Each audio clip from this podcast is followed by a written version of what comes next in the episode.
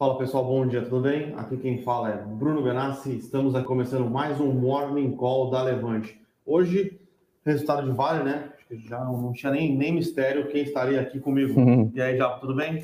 Tudo bem, pessoal, bom dia, fala Brunão. Beleza? Hoje, um outro dia de muitos resultados aí, né? Vale, temos fatos relevantes também, Compass, tem. BR Distribuidora, Reddor, fazendo mais uma aquisição na Bahia, resultado de Movida, Intelbras, LogCP, enfim, Multiplan, Multiplan, a gente deixa passar, então Ambev. deve sair hoje de manhã, então A gente vai dar uma pincelada aí geral, mas vamos começar com o macro, né? Tem dados importantes aí, né, Bruno? Sim, sim, vamos lá. Então, o macro hoje, fazer um apanhado rápido do, do- Vamos começar primeiro por ontem, então. Vai, pessoal. Ontem, mais uma decisão de política monetária do- dos Estados Unidos, né, do FONC, eh, decisão inalterada, eh, taxa de juros nos Estados Unidos entre 0,25 base point e 0, e 0, né? Então, isso aí não tinha nenhuma eh, grande novidade, todo mundo sabia que ia acontecer isso, e manterão inalteradas é, o programa de recompra de títulos. Lembrando sempre, os Estados Unidos compram mensalmente 120 bilhões é, de dólares em ativos, sendo 80 bilhões de dólares em títulos públicos e 40 bilhões de dólares em títulos hipotecários. Tá? Então, é, a questão principal eu acho que era se, ah, se daria mais, é, ah, mais explicações ou motivos é, ou uma data é, de quando o Fed ele iria é, começar a, a diminuir as recompras, tá?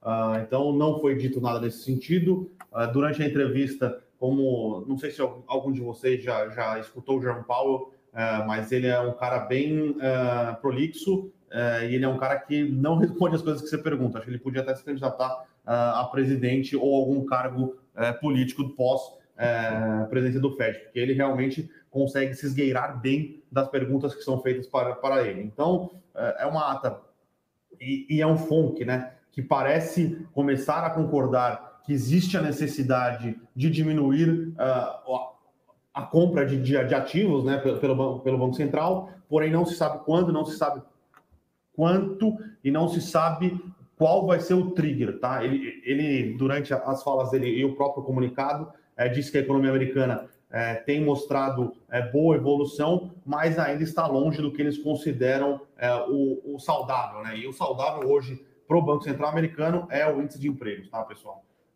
O Banco Central americano continua achando que a inflação transitória é uma palavra ruim, tá? Mas a inflação, eles continuam achando que a inflação americana não é estrutural. Então, acho que para, paramos, paramos com o transitório, porque o transitório pode sim durar mais tempo, e vamos focar agora em sempre usar a palavra estrutural. Eles acham que a, a- a inflação americana não é uma inflação estrutural, tá? Então, eles estão bem confortáveis, não bem confortáveis, porque eles veem, eles veem que a variação de preço está alta. Uhum. Porém, ele acha, eles acham que conforme a economia reabra, os gargalos de oferta é, sejam sanados, a inflação, a inflação tende a voltar para o seu objetivo de longo prazo, que é algo em torno de 2% ao ano nos Estados Unidos. Tá? Então, a inflação eles não consideram como sendo estrutural. Ah, e a gente também acha que não é, tá? Mas, entretanto, contudo, a gente continua bastante atento a alguns pontos é, que aí sim poderiam tornar, tornar a inflação nos Estados Unidos estrutural. Primeiro ponto é salários.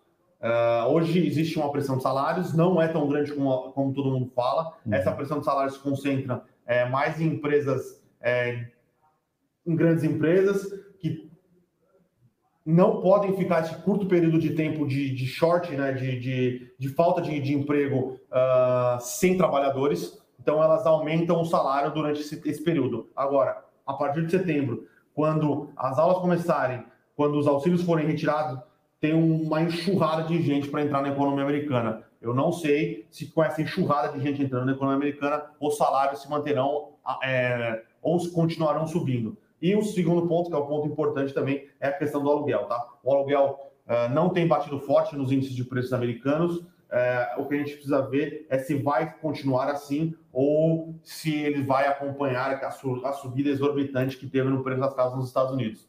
Ah, então, são coisas que a gente tem, tem acompanhado bastante de perto, eh, mas por incrível que pareça, a gente acha que alguma das coisas que o, que o, que o pessoal do, do, do- do Banco Central americano tem falado fazem bastante sentido, tá? Então, ah, ontem foi isso que a gente teve de dados. Hoje a gente teve uma pancada de dados de manhã, uma porrada. Então a gente teve inflação na Espanha, inflação na Alemanha, emprego na Alemanha, uh, inflação ao produtor na Itália, uh, puta, inflação ao produtor na África do Sul, teve inflação na, na Alemanha, que eu já falei, teve o Corp CI, né, os, os, preços nos Estados Unidos, que essa é, é a principal métrica de inflação, que o Banco Central acompanha, veio sim é, um pouco acima do que é considerado razoável, né? Veio alto. A gente teve é, a primeira prévia do, do PIB americano, primeira prévia do PIB americano aí vindo abaixo das expectativas. Tá lembrando que os Estados Unidos eles sempre soltam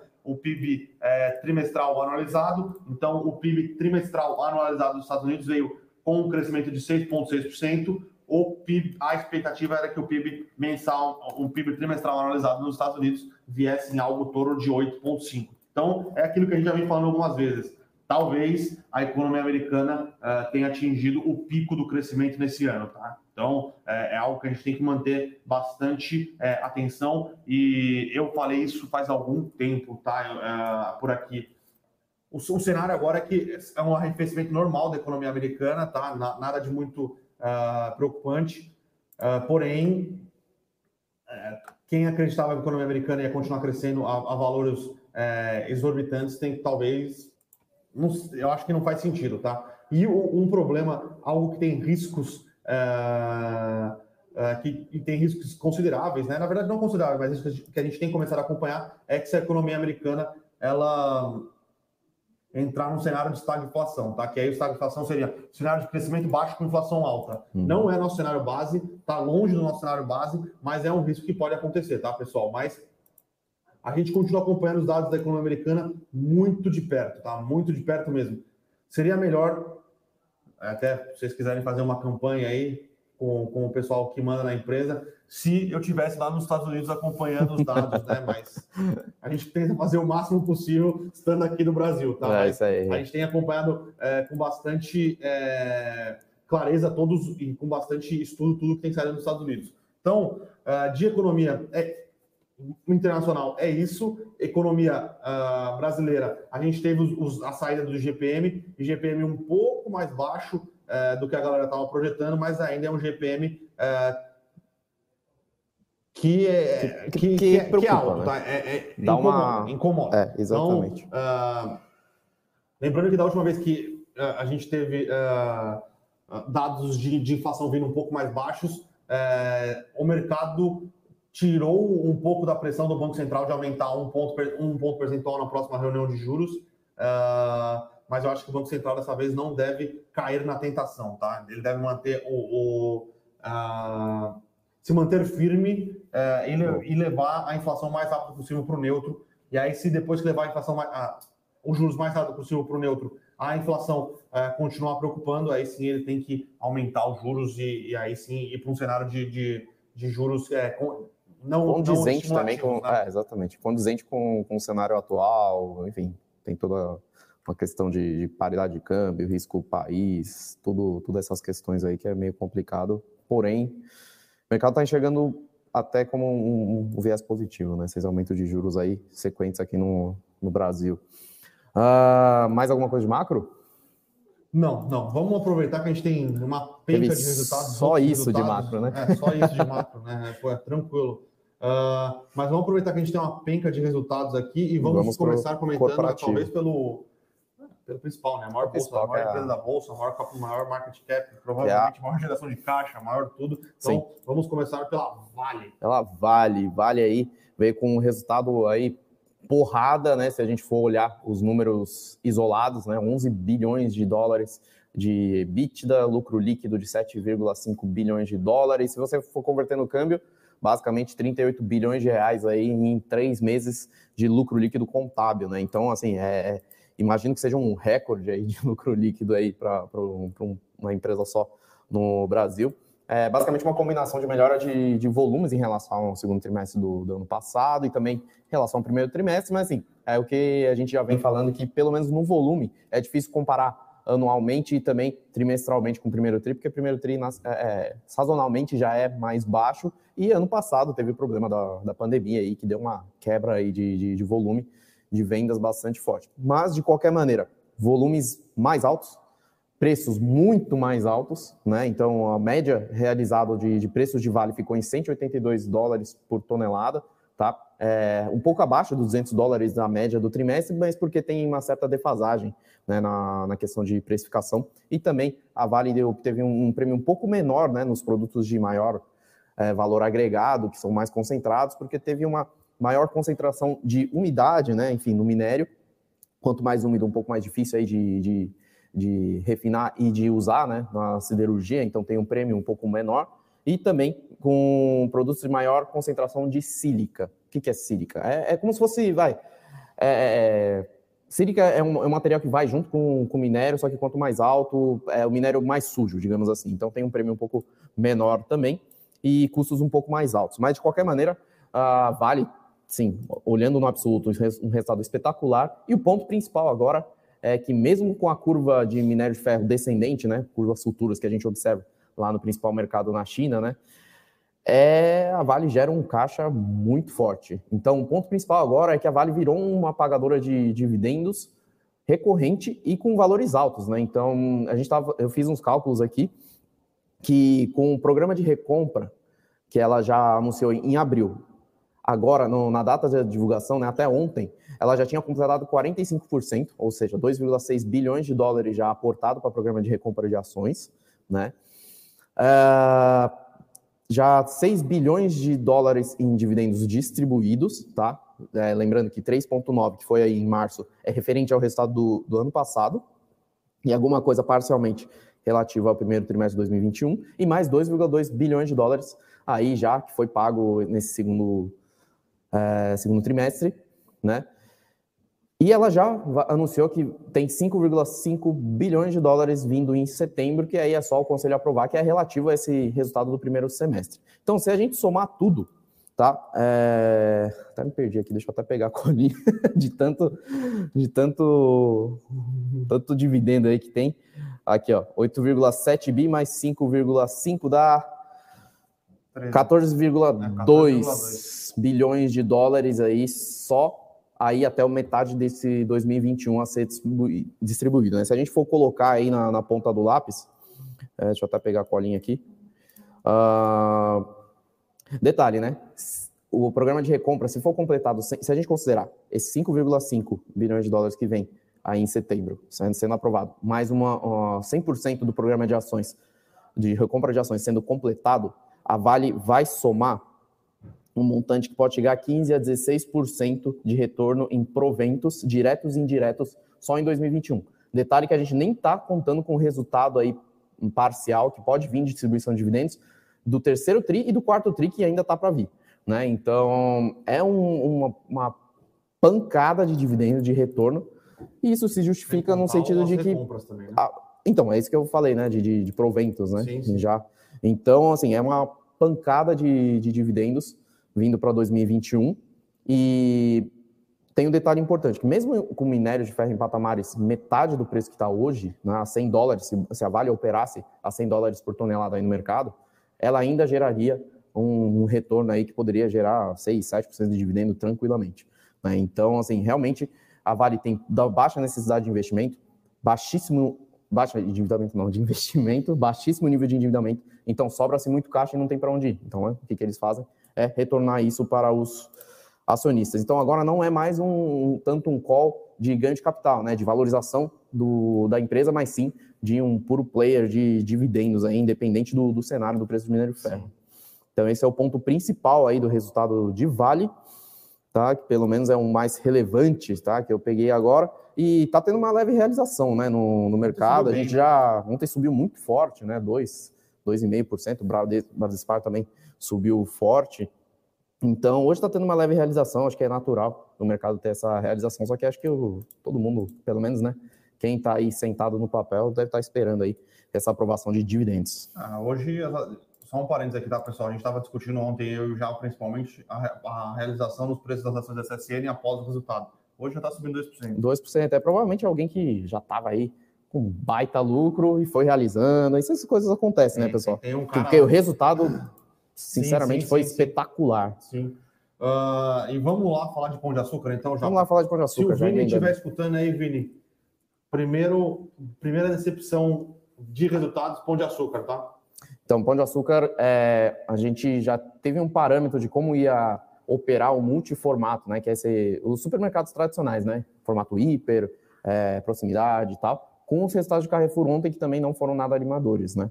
Então, agora que o Pão de Açúcar não tem mais o seu player de atacado embaixo dele, uhum. né, que virou o, que o açaí, sim, sim. que vem crescendo muito forte, o Pão de Açúcar no seu multiformato decepcionou, né, é, principalmente puxado aí com, com resultado negativo do hiper, do extra hiper e da bandeira Pão de Açúcar, né, que são os, as duas principais operações. Os, outra, os outros segmentos, proximidade, mercado extra, que é a reformulação né, dos supermercados menores, aí da bandeira extra e, compri, e bandeira comprimento, que é de baixo preço, está crescendo muito forte, só que ainda não é relevante dentro do, é, do resultado. O e-commerce foi positivo também, né?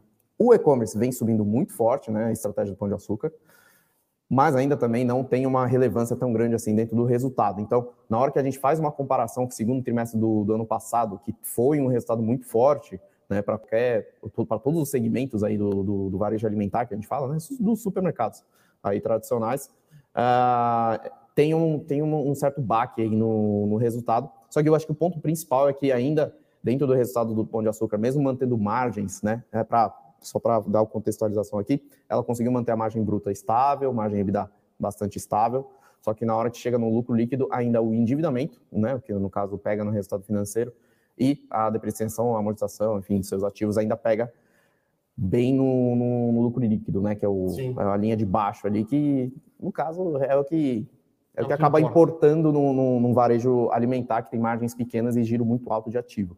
Né? Então, decepcionou, né, de certa forma, o resultado. No, o grupo êxito também, que é o que vem da, das operações da, da, América Latina, Colômbia, Argentina e Uruguai, também não foi tão bem assim, né? E apesar do, das tensões que está tendo políticas e na, na Argentina e na Colômbia, foi um pouco mais resiliente, mas também nada surpreendente. Então, tem essas duas coisas. E agora o principal trigger mesmo de Pão de Açúcar fica no desinvestimento de Cenova e do Grupo Êxito, que aí tem o potencial de destravar um valor importante aí para o Pão de Açúcar. Mas agora, realmente, enquanto os resultados aí da, da estratégia digital do Pão de Açúcar não começa a ganhar tração e ganhar relevância ainda dentro do balanço dela, eu acho que vai, o papel ainda tende a sofrer um pouquinho. Deixa eu tirar uma dúvida com você. Pois não. Você acha que faz sentido o Pão de Açúcar se desfazer da operação do, do êxito?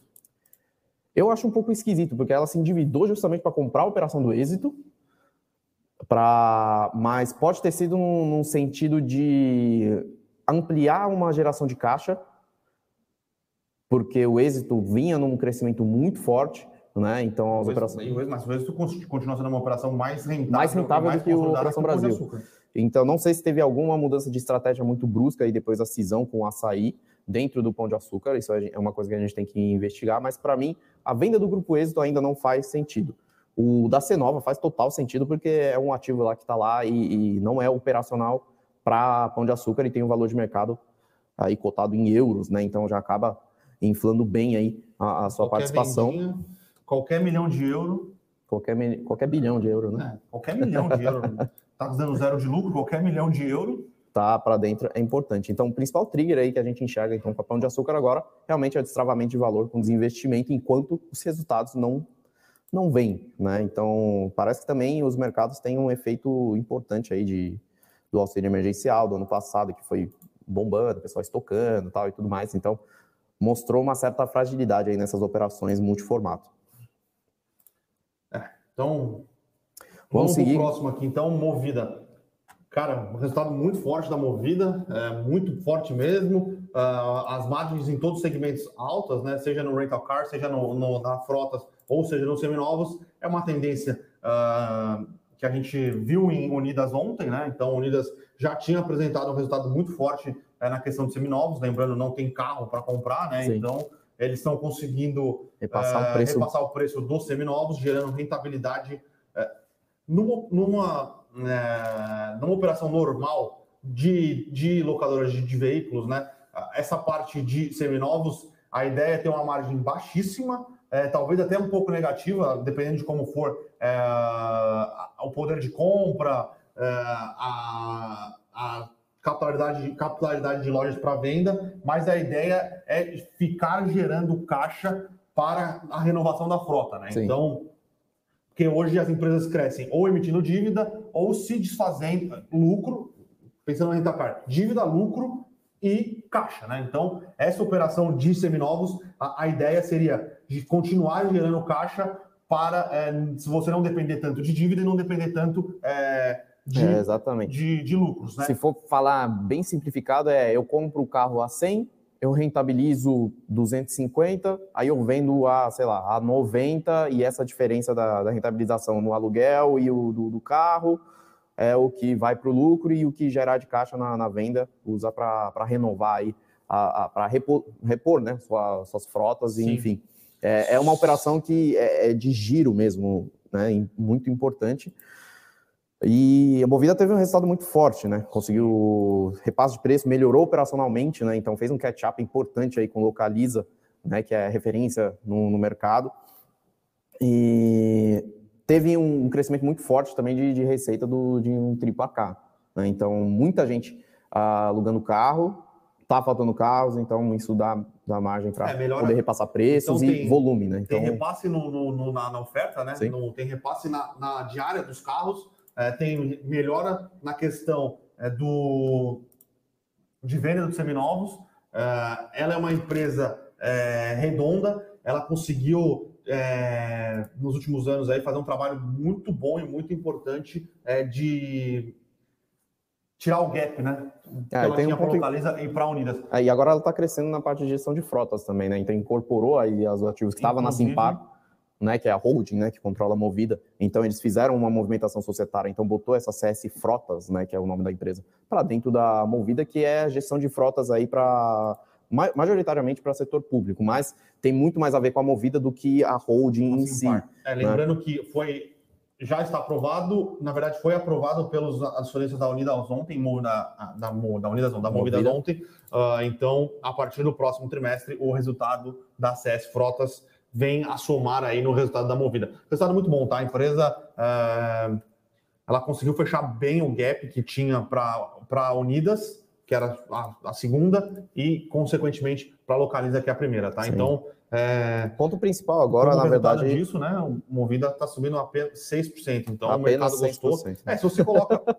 se você coloca, é, se você coloca CS Frotas para dentro, é, já deveria ter uma reprecificação da empresa. Agora, no mesmo dia que você solta um puta de um resultado, você é, aprova aí a aprova CS Frotas, então é faz sentido é, realmente esta é, melhora de precificação aí, essa, esse aumento de preços nas ações da Movida, tá? A gente acha um case bastante interessante também. Então, é, vamos para a próxima. Vamos para a LogCP. LogCP. Essa LogCP... é a sua especialidade. Ah, a LogCP, cara, é uma empresa muito, é, muito é, forte no que ela faz, né? Que é desenvolvimento é, de galpões logísticos. Ah, então, ela teve um resultado em linha com o que era esperado, porque você sabe quantos galpões estão sendo construídos, como está o aluguel, como está a vacância, como está a receita. Ah, então, foi um resultado sólido, foi um resultado bom. Ah, uma alta de receita aqui de 5% é, comparado com o mesmo período de 2020.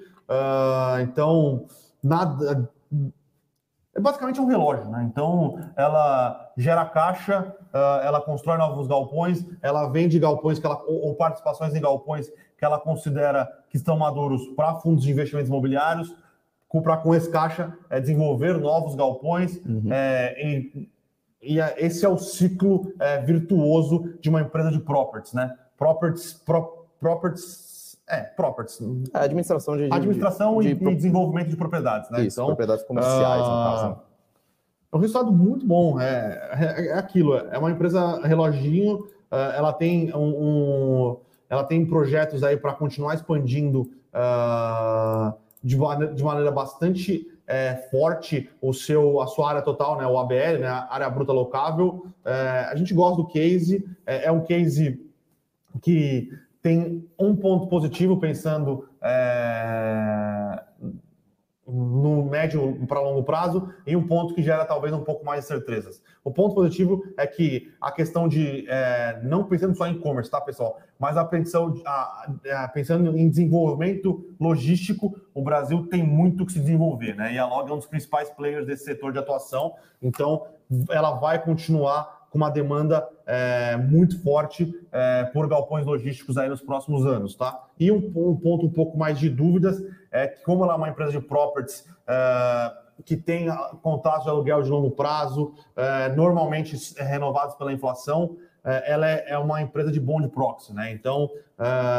toda a questão envolvendo risco fiscal, risco de eleição nos próximos anos acabam batendo um pouco mais nos juros de longo prazo e contrabalanceiam essa, essa questão. Demanda de curto prazo muito forte, precificação por causa de, de juros de, de, médio e longo prazo, às vezes sofre um pouquinho mais de estresse ou um pouco menos de estresse, tá? Mas a gente gosta muito da empresa, gostamos muito do, do, do, resultado, porém, como não, tem nenhuma, não teve nenhuma surpresa, a empresa aqui está é, corrigindo um pouco, tá? Caindo aqui 1%. Vamos Mas lá comentar. Nada que, nada aqui? Nada que afete o case, tá?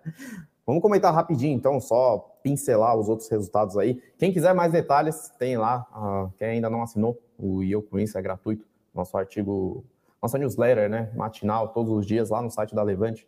Assina lá, vou pedir para a produção colocar aí o link na descrição para quem ainda não é assinante. Vai lá, cadastra seu e-mail e tem aí todos os detalhes dos números das nossas análises mais completas. Aqui no Morning Call a gente só dá uma pincelada aí para vocês começarem o dia mais bem informado. E Multiplan parece que shoppings ganham, ganharam fôlego, né? Então, o lucro líquido foi, foi, subindo foi... aí dois dígitos, né? Na comparação anual tal. Então. Acho que vamos. Vamos ser sinceros aqui. Tem que comparar com 2019, né? E, é, e então... contra 2019, uh, ah, os resultados foram.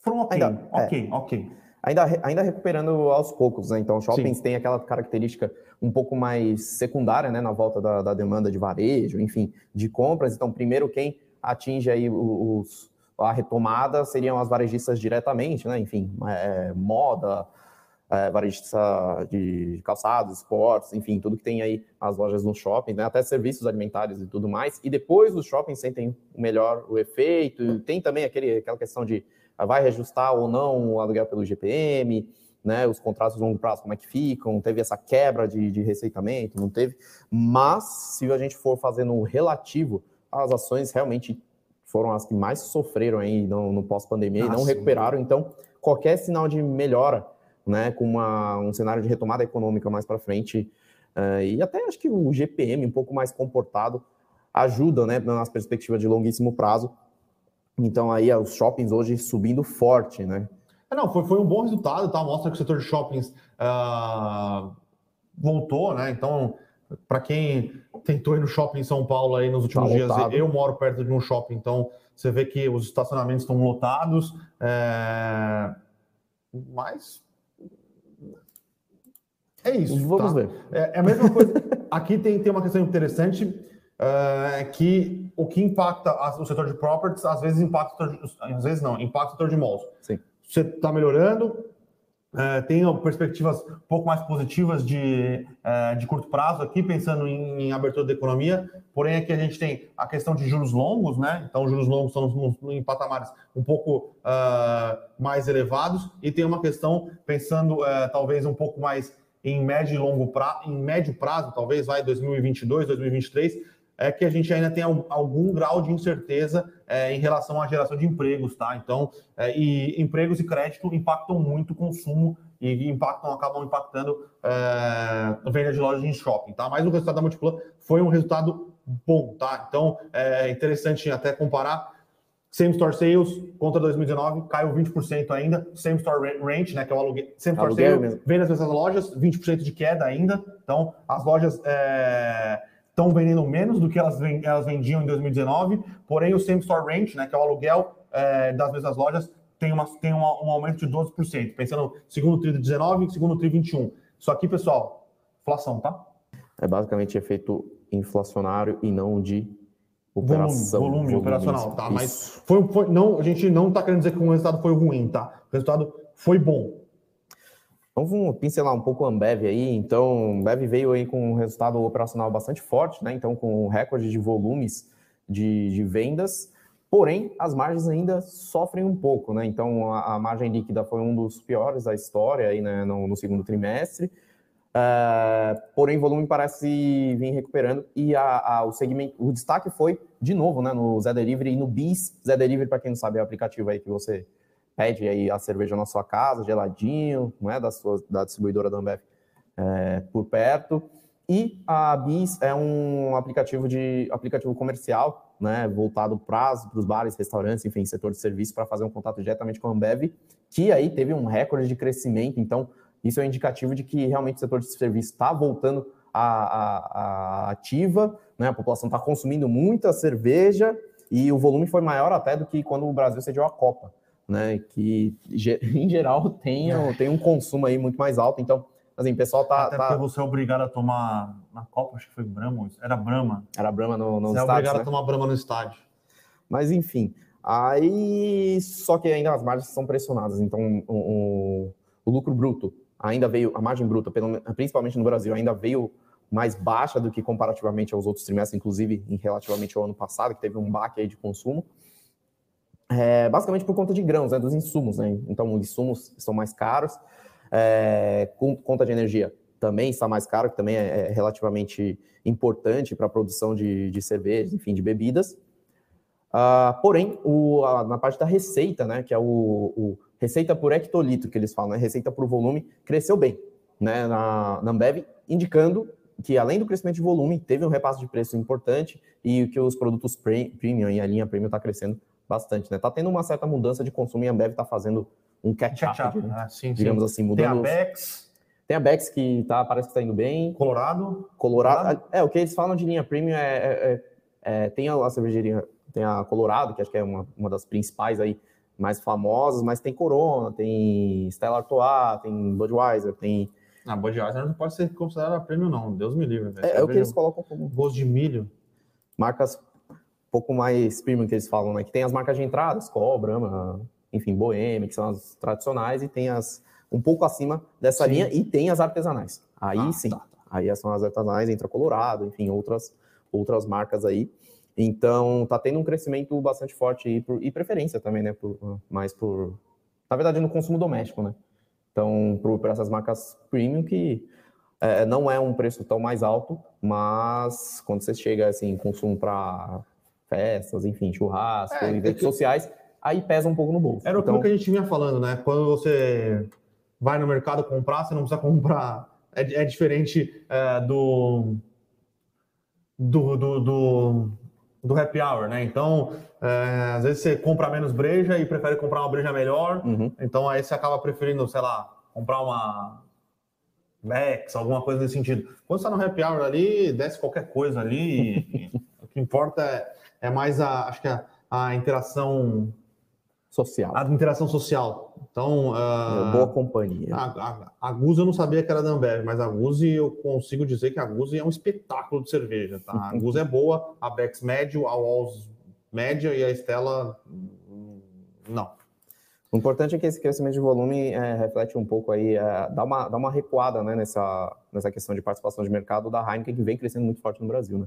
Então, de certa forma, operacionalmente é positiva para a Ambev e agora vai ter que é, vamos ver se continua esse crescimento de volume ou essa alta de, de volume, enfim, essa questão de premiumização também da, dentro do, do, mix. E setor de serviços, vamos ver se vai continuar também ampliando para ver se as margens aí da Ambev retornam. A Ambev uh, é uma empresa muitíssimo bem tocada, né? O problema é que não tem mais onde ela espremer. Lembrando que a Ambev tem uma, tem uma política de. Uh, de, de espremer fornecedor, espremer funcionário, espremer no bom sentido, tá, pessoal? É, e de crescer via aquisições, né? Mas ela já adquiriu que ela tinha querido. O que dava para adquirir, como dava para adquirir, quem dava para adquirir, né? Então o desafio agora é agora ganhar escala, é escala na... e margem, melhorar as margens, né? Que as margens Sim. sofreram um pouco é, nos últimos anos. Escala ela é... tem problema, escala no artesanal. No artesanal. É que no, o, o problema do artesanal é você ganha escala, você perde qualidade. Então, uh, a gente viu isso acontecendo com muitas cervejas da, da, da que são da Ambev hoje. Então, uhum. uh, e aí não sei como é que funciona a questão do trade-off. Não pensando em artesanal, mas Antártica. no Rio faz muito sucesso, né? Antártica. Mas vamos lá, pincelando agora fatos relevantes, né? Então, tem a BR Distribuidora, anunciou o programa de recompra, 1,5 bilhão de reais, porém, em termos de tamanho de mercado dela, né, de, de, valor de mercado da companhia, não é tão relevante assim, é mais um, parece mais um programa de recompra um pouco mais padrão, só que tem um, o segundo fato relevante positivo da BR Distribuidora, que é a renovação né, do, do mandato dos diretores, que a proposta vai aí para conselho, ou já foi aprovada, se eu não me engano, não sei direito, porém, de qualquer maneira, essa renovação dos diretores eu enxergo como positiva, que eles vêm fazendo um trabalho muito forte aí na BR Distribuidora há, há bastante tempo, né? E agora com o CEO, né, o super CEO aí, Wilson Ferreira Júnior, é, tocando aí todo esse corpo diretivo, junto com, com a equipe que já vinha fazendo um trabalho muito bom, é bastante positivo para a tese de longo prazo de BR Distribuidora. E, inclusive, está subindo, né? Tá, Deixa eu ver aqui, está subindo, subindo 2,5% tá e Ambev está caindo 3 e pouco, 3,75%, quase 4% aqui na, na minha tela. Então, o mercado enxergou que, assim, ainda precisa, precisa ter coisa para provar. É, se a sua tela tiver pão de açúcar aí, rapaz... Pão de açúcar tá uma tristeza também, tá caindo 5% aqui. E e a Cosan, né? Então, fato relevante de Cosan também, que aí agora a Compass, sua subsidiária, comprou a Gaspetro, né? Acertou aí a transação com a Petrobras, 51% da Gaspetro por 2 bilhões de reais. Então, avaliando a Gaspetro em torno, em torno de 4 bilhões de reais em valor de mercado. Se a gente for colocar um múltiplo de aquisição, preço-lucro, dá em torno de 11 vezes, um pouco abaixo das 11 não, de um pouco abaixo das 12 vezes aí de múltiplo preço-lucro, que é mais barato do que quanto a Compass foi, foi avaliada, digamos assim. Então, para quem não sabe, a Atmos Capital, né, uma grande gestora aí, fez Sim. um aporte de 5% na Gaspetro, ancorando a avaliação da Gaspetro, não, da Compass, ancorando aí o valor de mercado da Compass, que tem capital fechado, né, em torno de 16,5 bilhões de reais. E dado o resultado aí, então a, a Compass hoje opera na casa dos 16 a 17 vezes o seu preço-lucro. Então, a aquisição, comparativamente aos múltiplos, foi barata e agora a Compass amplia seu braço aí de, de infraestrutura, né? Então, abre uma possibilidade de melhora operacional radical né, nessas distribuidoras de, de gás. Só para entender o contexto, a Compass já opera com gás, né, que opera num, num, num, num ponto, né, numa geografia muito relevante aí para a distribuição de gás no país, né? Então, acho que, se eu não me engano, a 30% aí da distribuição de gás está nessa microrregião que a Congás atua, e ela atua com uma excelência operacional muito boa, né? Então, ela vai conseguir transmitir essa expertise operacional, enfim, e fazer investimentos também em gasodutos para que é, consiga aproveitar essa oferta de gás natural que vem muito forte aí da, do pré-sal, né? Então, está tendo uma oferta é, grande aí de, de gás natural, que a Compass agora vai conseguir aproveitar investindo em infraestrutura, excelência operacional, na distribuição de gás aí, nos outros ativos da Gaspetro, lá no Nordeste, é, é, no Espírito Santo, enfim, a Gaspetro tem vários ativos aí em volta. A transação ainda tem que ser aprovada aí pelo CAD, enfim, pelos minoritários aí da Gaspetro, né? Porém, é uma transação que enxergo como positiva. Boa, boa. Vamos para as perguntas. Nossa, hoje, então. pessoal, desculpa aí, ficou mais extenso do que ontem, que ontem já foi um dia uhum. extenso, mas vamos responder um pouco as perguntas. É... Casos falando, China reduziu o aumento de tarifas, é isso? Reduziu o aumento de tarifas de exportação de siderúrgicos. Seria isso? Os caras não entendi sua Não, pergunta. não, mas não existe mercado no mundo, Luiz Carlos, que consegue é, sustentar ou abastecer a demanda chinesa por, por, por minério por aço, né? Então, eu acho que é uma medida paliativa que, que não afetaria o preço do aço na China, tá? Porque a China produz hoje que 50% do aço no mundo, 60% do aço no Bem mundo, mais, talvez mais até. Então, é, não, não, não impactaria é. a, a, o preço do aço na China. É mais por, por uma questão de, de demanda mesmo, de produção, do que de exportação e importação, tá, Luiz Carlos?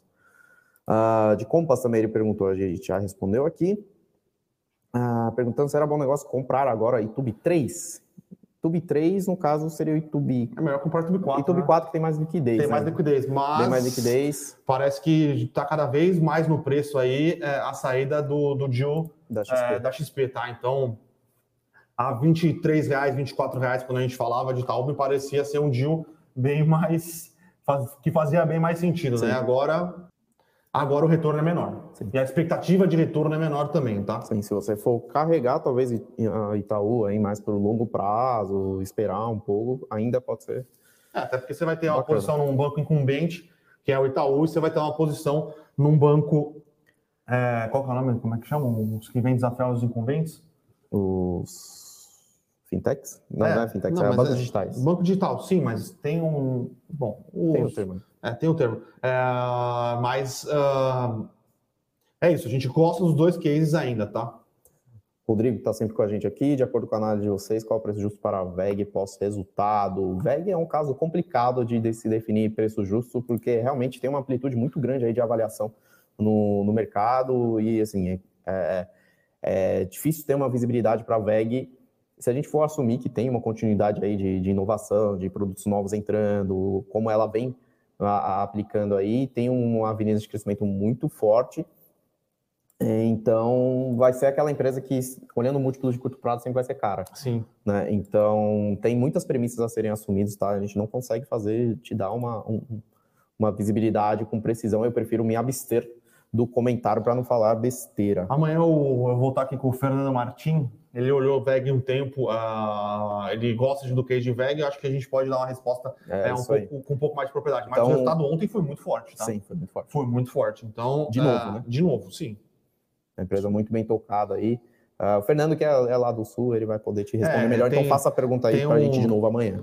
Tem um bairrismo ali do Sul também, mas é, as empresas do Sul, principalmente as empresas industriais do Sul, são muito bem tocadas, é, são, são verdadeiros cases é, são verdadeiros cases industriais no Brasil, né? Então é, faz sentido. Aí tem um elogio do Valentim aqui, Japa, Opa. pela sua participação no BMC News ontem. É, Japa é diferenciado, né, pessoal?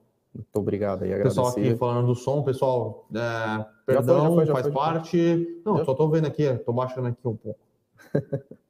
Vamos lá. Tem uma, tem uma dúvida interessante do André aqui, do André Gluchovski, o amigo da Glenda Kozlovski aqui. É, se a Vale não tem intenção de fazer M&A. Eu acho muito difícil a Vale mirar um M&A, primeiro porque tem uma carência de ativos, tá? Então, realmente não sei o que, que seria uma aquisição interessante aí para a Vale, acho muito difícil. É, até para especular se ela gostaria de entrar no mercado de mineração de lítio no Chile, enfim, né? Mas realmente em M&A tem umas, tem zero visibilidade aí. A Vale também já deu o seu plano estratégico de investimentos e tudo bem, é, é, enfim, para até 2025, né? O guidance que ela divulgou aí é, uns meses atrás. Então, assim, acho que M&A está meio fora de questão por enquanto. Podemos dizer que talvez M&As relevantes fora de questão. Agora, pode ter uma coisinha de... ali, alguma sim. aqui, aí pode ser. Assim, de... Participação numa mina de níquel. Pode ser. Não, aí sim. Acho aí... que M&A's game changing, assim como alguma coisa que realmente fala, porra, mudou o preço. Acho não, difícil. Aquisições pequenas, desinvestimentos pequenos aí em escala da Vale, é, é, enfim, nesse, nesse mercado de empresas grandes é comum de acontecer. O Lucas perguntando quando sai o resultado de Via Varejo, dia 11 de agosto. É, o Dr. Phil Good vocês acompanharam o resultado de SUS? Não. Uh, o Antônio, gostaria de entrar no IPO da Raizen, mas parece que é complicado participar. Parece que tem que entrar em contato com a corretora. Uh, Antônio, você tem que entrar, entrar na sua corretora, você não precisa necessariamente entrar em contato por telefone pela sua corretora, mas tem que falar para a sua corretora que você tem vontade de entrar no IPO da Raizen. Então você vai colocar o, até o preço que você quer entrar, ou você pode deixar sem preço, né? Que aí sem preço seria é, qualquer preço que sair, a quantidade de capital, né, de recursos que você quer colocar, é, e aí a corretora pega a sua ordem e coloca no, no processo de book building, tá? Uhum. Não é um processo tão complexo, é, mas sim você tem que entrar em contato com a sua corretora, seja por aplicativo, é, seja por telefone, uh, que é diferente do home broker, né? Isso aqui uh, é uma IPO sai no mercado de balcão, não sai no mercado é, de bolsa, tá? Então você tem que informar a sua, a sua corretora que você quer negociar as ações é, da, da, da raiz. Não, não tem como só botar uma ordem no home broker e comprar. Sim. Porque ah, só depois que sair o IPO você vai conseguir fazer isso, tá? Sempre vem o Vini. É, temporada de resultados. O que devo comprar para um retorno rápido, Japa? Cadê o pergunta aqui? Do, aqui, do Vini. Vini. Temporada aqui, ó, 10 e 39. o que devo comprar para um retorno rápido? Rapaz, retorno rápido. Sei lá, cara, compra uma motinha, você vai e volta rapidinho é, ali. Pô. Cara, é, é, é, o que a gente vem falando, Vini, é sem, sem querer sacanear nem nada. Brincadeiras à parte. Brincadeiras à parte. Mercado de ações é um negócio muito complexo de você operar, para falar assim, esses tiros curtos de retorno rápido, né? Então, inclusive, a gente inclusive, tem. a gente tem um produto. Tem um produto focado aqui. nisso, que é tocado pelo, pelo Henrico, né? O trade, é o trade, trade de 5 dias. dias uh, que aí é, um, é uma análise mais técnica com um pouco de análise é, fundamentalista. Isso. Então, é, eu acho que ali a gente consegue tentar ganhos é, pensando um pouco mais no, no curtíssimo, curtíssimo prazo, prazo, mas no aqueles tiros de em cinco dias, 100%, realmente é basicamente impossível de acontecer no mercado de ações, tá? É um, é um risco muito grande que você toma para você montar alguma operação nesse sentido, tá? Então, o que a gente sempre recomenda, claro, é você rebalancear sua carteira, ver aí ficar de olho nas recomendações, nas análises que a gente, a gente faz e montar sua carteira e fazer o aporte mensal, tá, Vini? Mas agradeço a sua pergunta, como sempre. É, pessoal, o descobridor de sete bares aqui perguntando o que a gente acha do IPO da Oncom Clínicas. Cara, a gente não olhou, tá? A gente não olhou ainda. Roberto Imóveis já falou de pecar? Já falamos, o resultado foi ruim, decepcionou. É, se você quiser, a gente falou bastante dos resultados no começo, tá, Roberto? Ou Robert? É, dá uma voltadinha que a gente falou bastante de pão de açúcar aí. O Rogério perguntando se a dívida de Armac é algo preocupante. Não foi esse um dos pontos que a gente achou preocupante é, na Armac. Tá? Não preocupante, mas a estrutura ainda não é o ideal, mas veio com IPO agora, então vai dar uma bela corrigida aí nessa estrutura de, de endividamento. Então acho que não, não seria um problema para a Armac nesse caso. Uh, Éder Luiz perguntando de Suzano. Suzano é um caso de amor e ódio né, na Bolsa.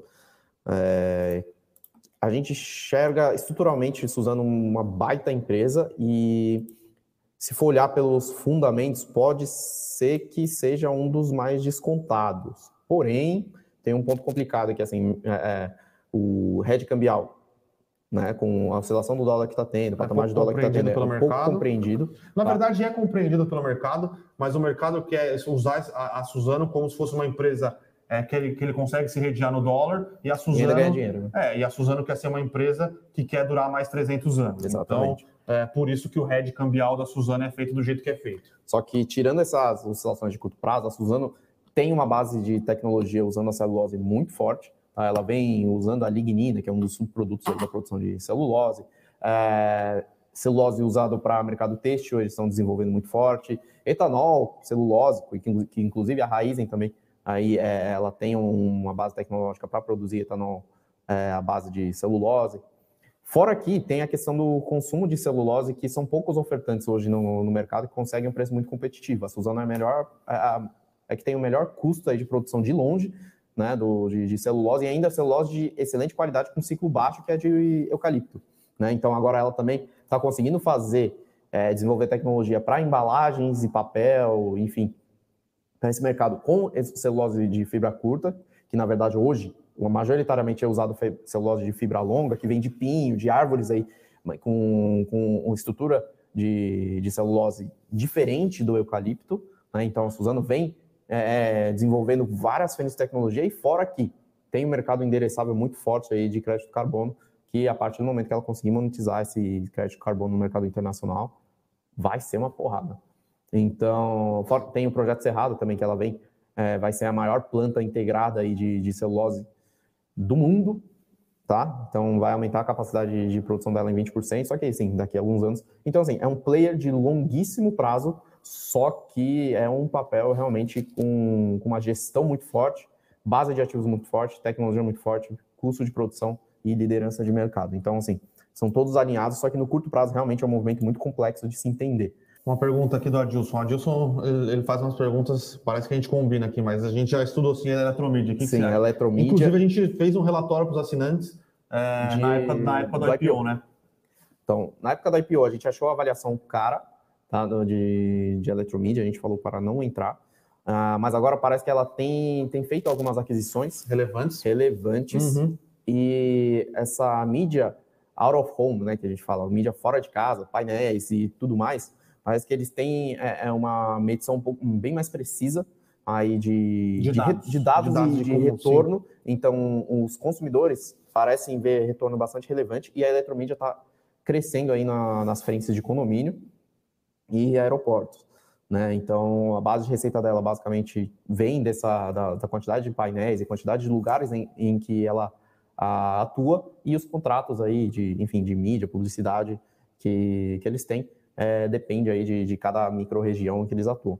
Em geral, operacionalmente, parece ser um, um, um, um business, business interessante, que tem poucos players atuantes no mercado, até mesmo porque ah, o marketing digital nas redes sociais vem crescendo muito forte, então parece que o pessoal não tem olhado muito para essa mídia fora de casa, que também sofreu bastante na pandemia, né, com restrição de circulação. Só que agora, com o pessoal voltando aí as ruas, é, começa a ganhar um apelo, né? Esse, esse tipo de, de veiculação de publicidade e marketing. Então, assim, é, depende muito mais de como ela vai conseguir crescer e monetizar essa, essa, essa base de, de ativos e para onde ela vai conseguir expandir. Agora ela está, se eu não me engano, fez uma, uma, aquisição recentemente de uma empresa que é líder aí no, nos painéis, acho que de, de nos lugares públicos, nos, nos outdoors, aqueles outdoors que fica, fica girando, que tem um reloginho, pontos de ônibus, se eu não me engano, alguma coisa assim. Então, ela vem incorporando ativos usando esse dinheiro do, do IPO para poder incorporar e consolidar o mercado. O Rodrigo perguntando, Bruno, o que está acontecendo com o Itaúsa, é, que está caindo e o YouTube subindo, por que da divergência? Cara, Itaúsa tem subido bem nos últimos dias também, tá? É, chegou a 11,55 no fechamento é, de ontem, está caindo um bem. pouco mais hoje, talvez por uma questão de, de realização, mas... Mas subiu bem ontem. Subiu bem, então assim, é, pode ser algum tipo de arbitragem em relação à questão da, da da operação com a XP, tem também uma questão que o Itaúsa está fazendo um aporte um pouco maior aí para as suas investidas recentes, né, principalmente na EJA. Então, não sei se tem alguma preocupação em relação ao dividend yield de Itaúsa, que foi, que né, é, historicamente é uma baita pagadora de dividendos. Sim. Instável, uh... mas é, é difícil de, de, prever alguma coisa, mas em geral tá, tá andando bem junto com o Itaú. Tem andado bem, né, junto com o Itaú. Pessoal, o investidor ousado. Bom dia, Bruno. Se a Oi for diluída entre as, telecom, as telecoms, como fica o acionista? É...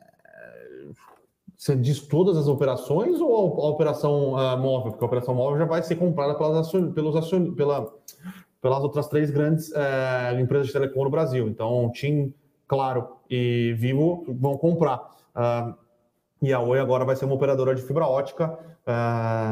e essa é a nova Oi. Inclusive, uh, ela soltou um plano estratégico de 2022 até 2024, levando em consideração só a parte de fibra ótica. Tem a parte de fibra ótica que é serviço Oi de fibra ótica e tem a parte de fibra ótica da Oi, que é uma, a rede neutra que o pessoal chama, né? Que ela vai é, expandir sua rede de fibra ótica e vai emprestar essa rede de fibra ótica é, para terceiros. Então, o terceiro vai pagar por, por uso da, da rede de fibra ótica da Oi. Uh, agora, se for para desmembrar a Oi entre essas a parte de fibra ótica da Oi entre uh, essas três esses três players uh, eu não sei como ficaria e eu acho que não faz parte do que está sendo discutido uh, no plano de reestruturação da, de RJ da Oi, tá?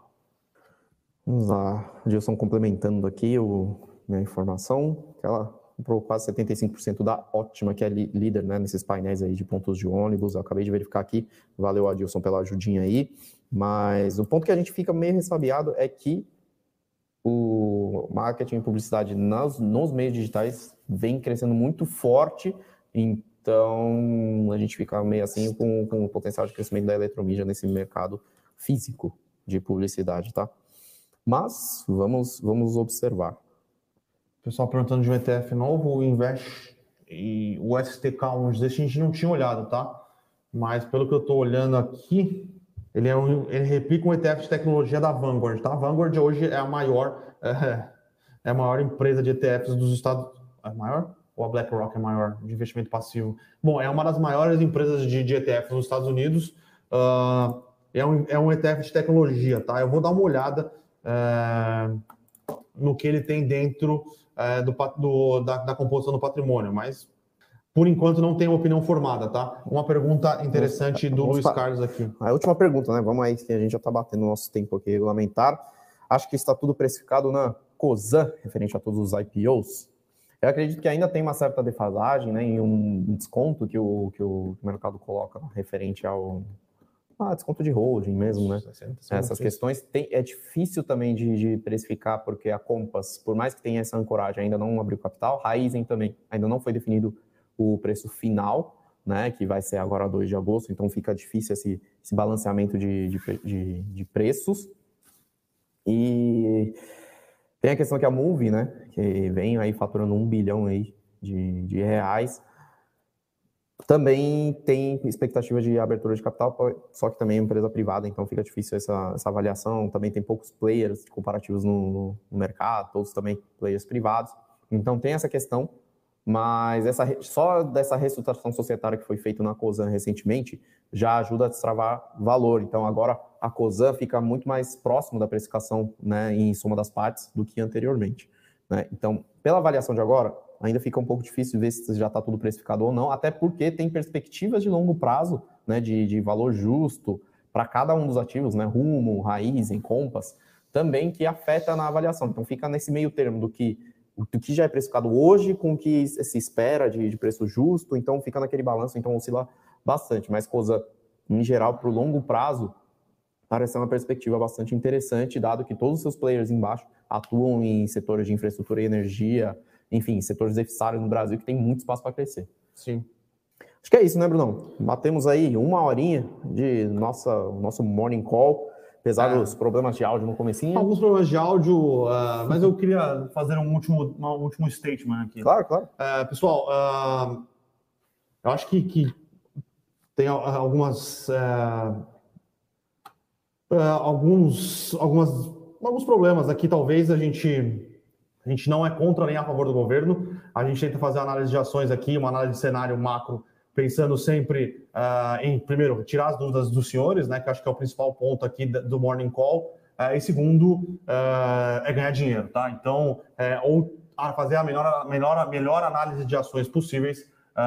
independente de posicionamento independente político. de posicionamento político, tá? Então, é sempre bom lembrar, durante o começo do ano, todo mundo bastante negativo com o Brasil, com bolsa, com várias posições, a gente tinha uma posição que a gente achava que o Brasil é, não ia cair do fiscal, não ia cair do, do, do, do, do no precipício, uh, porém a gente também não acha agora que o Brasil virou a Suíça, tá? Então uh, eu acho que passa longe, né? É, passa longe de virar a Suíça. Então a gente tenta é, fazer o, o, obviamente não existe análise é, 100% uh, sem posicionamento, mas a gente tenta ser o mais em cima do muro possível. É, e quando as coisas. Não é nem em cima do muro, né? Mais técnico, é, sem sim, vieses, né? Sim, Porque sim. em cima do muro a gente não pode ficar. Né? Sem viés. Eu, eu, sem a, viés. a palavra viés fugiu do meu, da minha. Uh, do, meu, do meu vocabulário.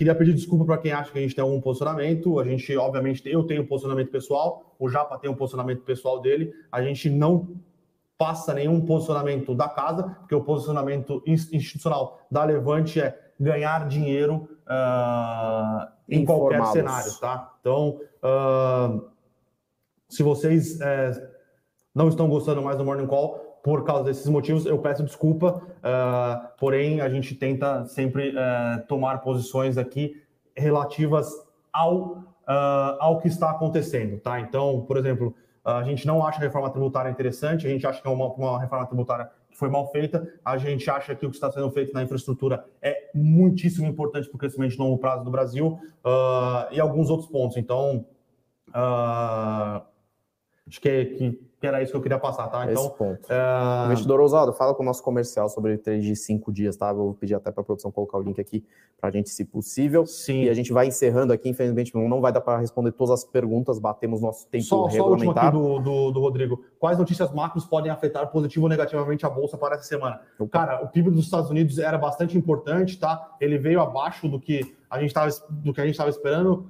eu seria mentiroso de falar, porque a gente não tem projeção de crescimento do PIB dos Estados Unidos. É, mas o mercado simplesmente parece que não ligou. Tá? Então, uh, tem inflação amanhã nos Estados Unidos, teve GPM hoje aqui no Brasil, uh, tem coisas uh, que o mercado uh, resolveu ignorar e tem coisas que o mercado é, finge que, que não está acontecendo, tá, ô, ô Rodrigo?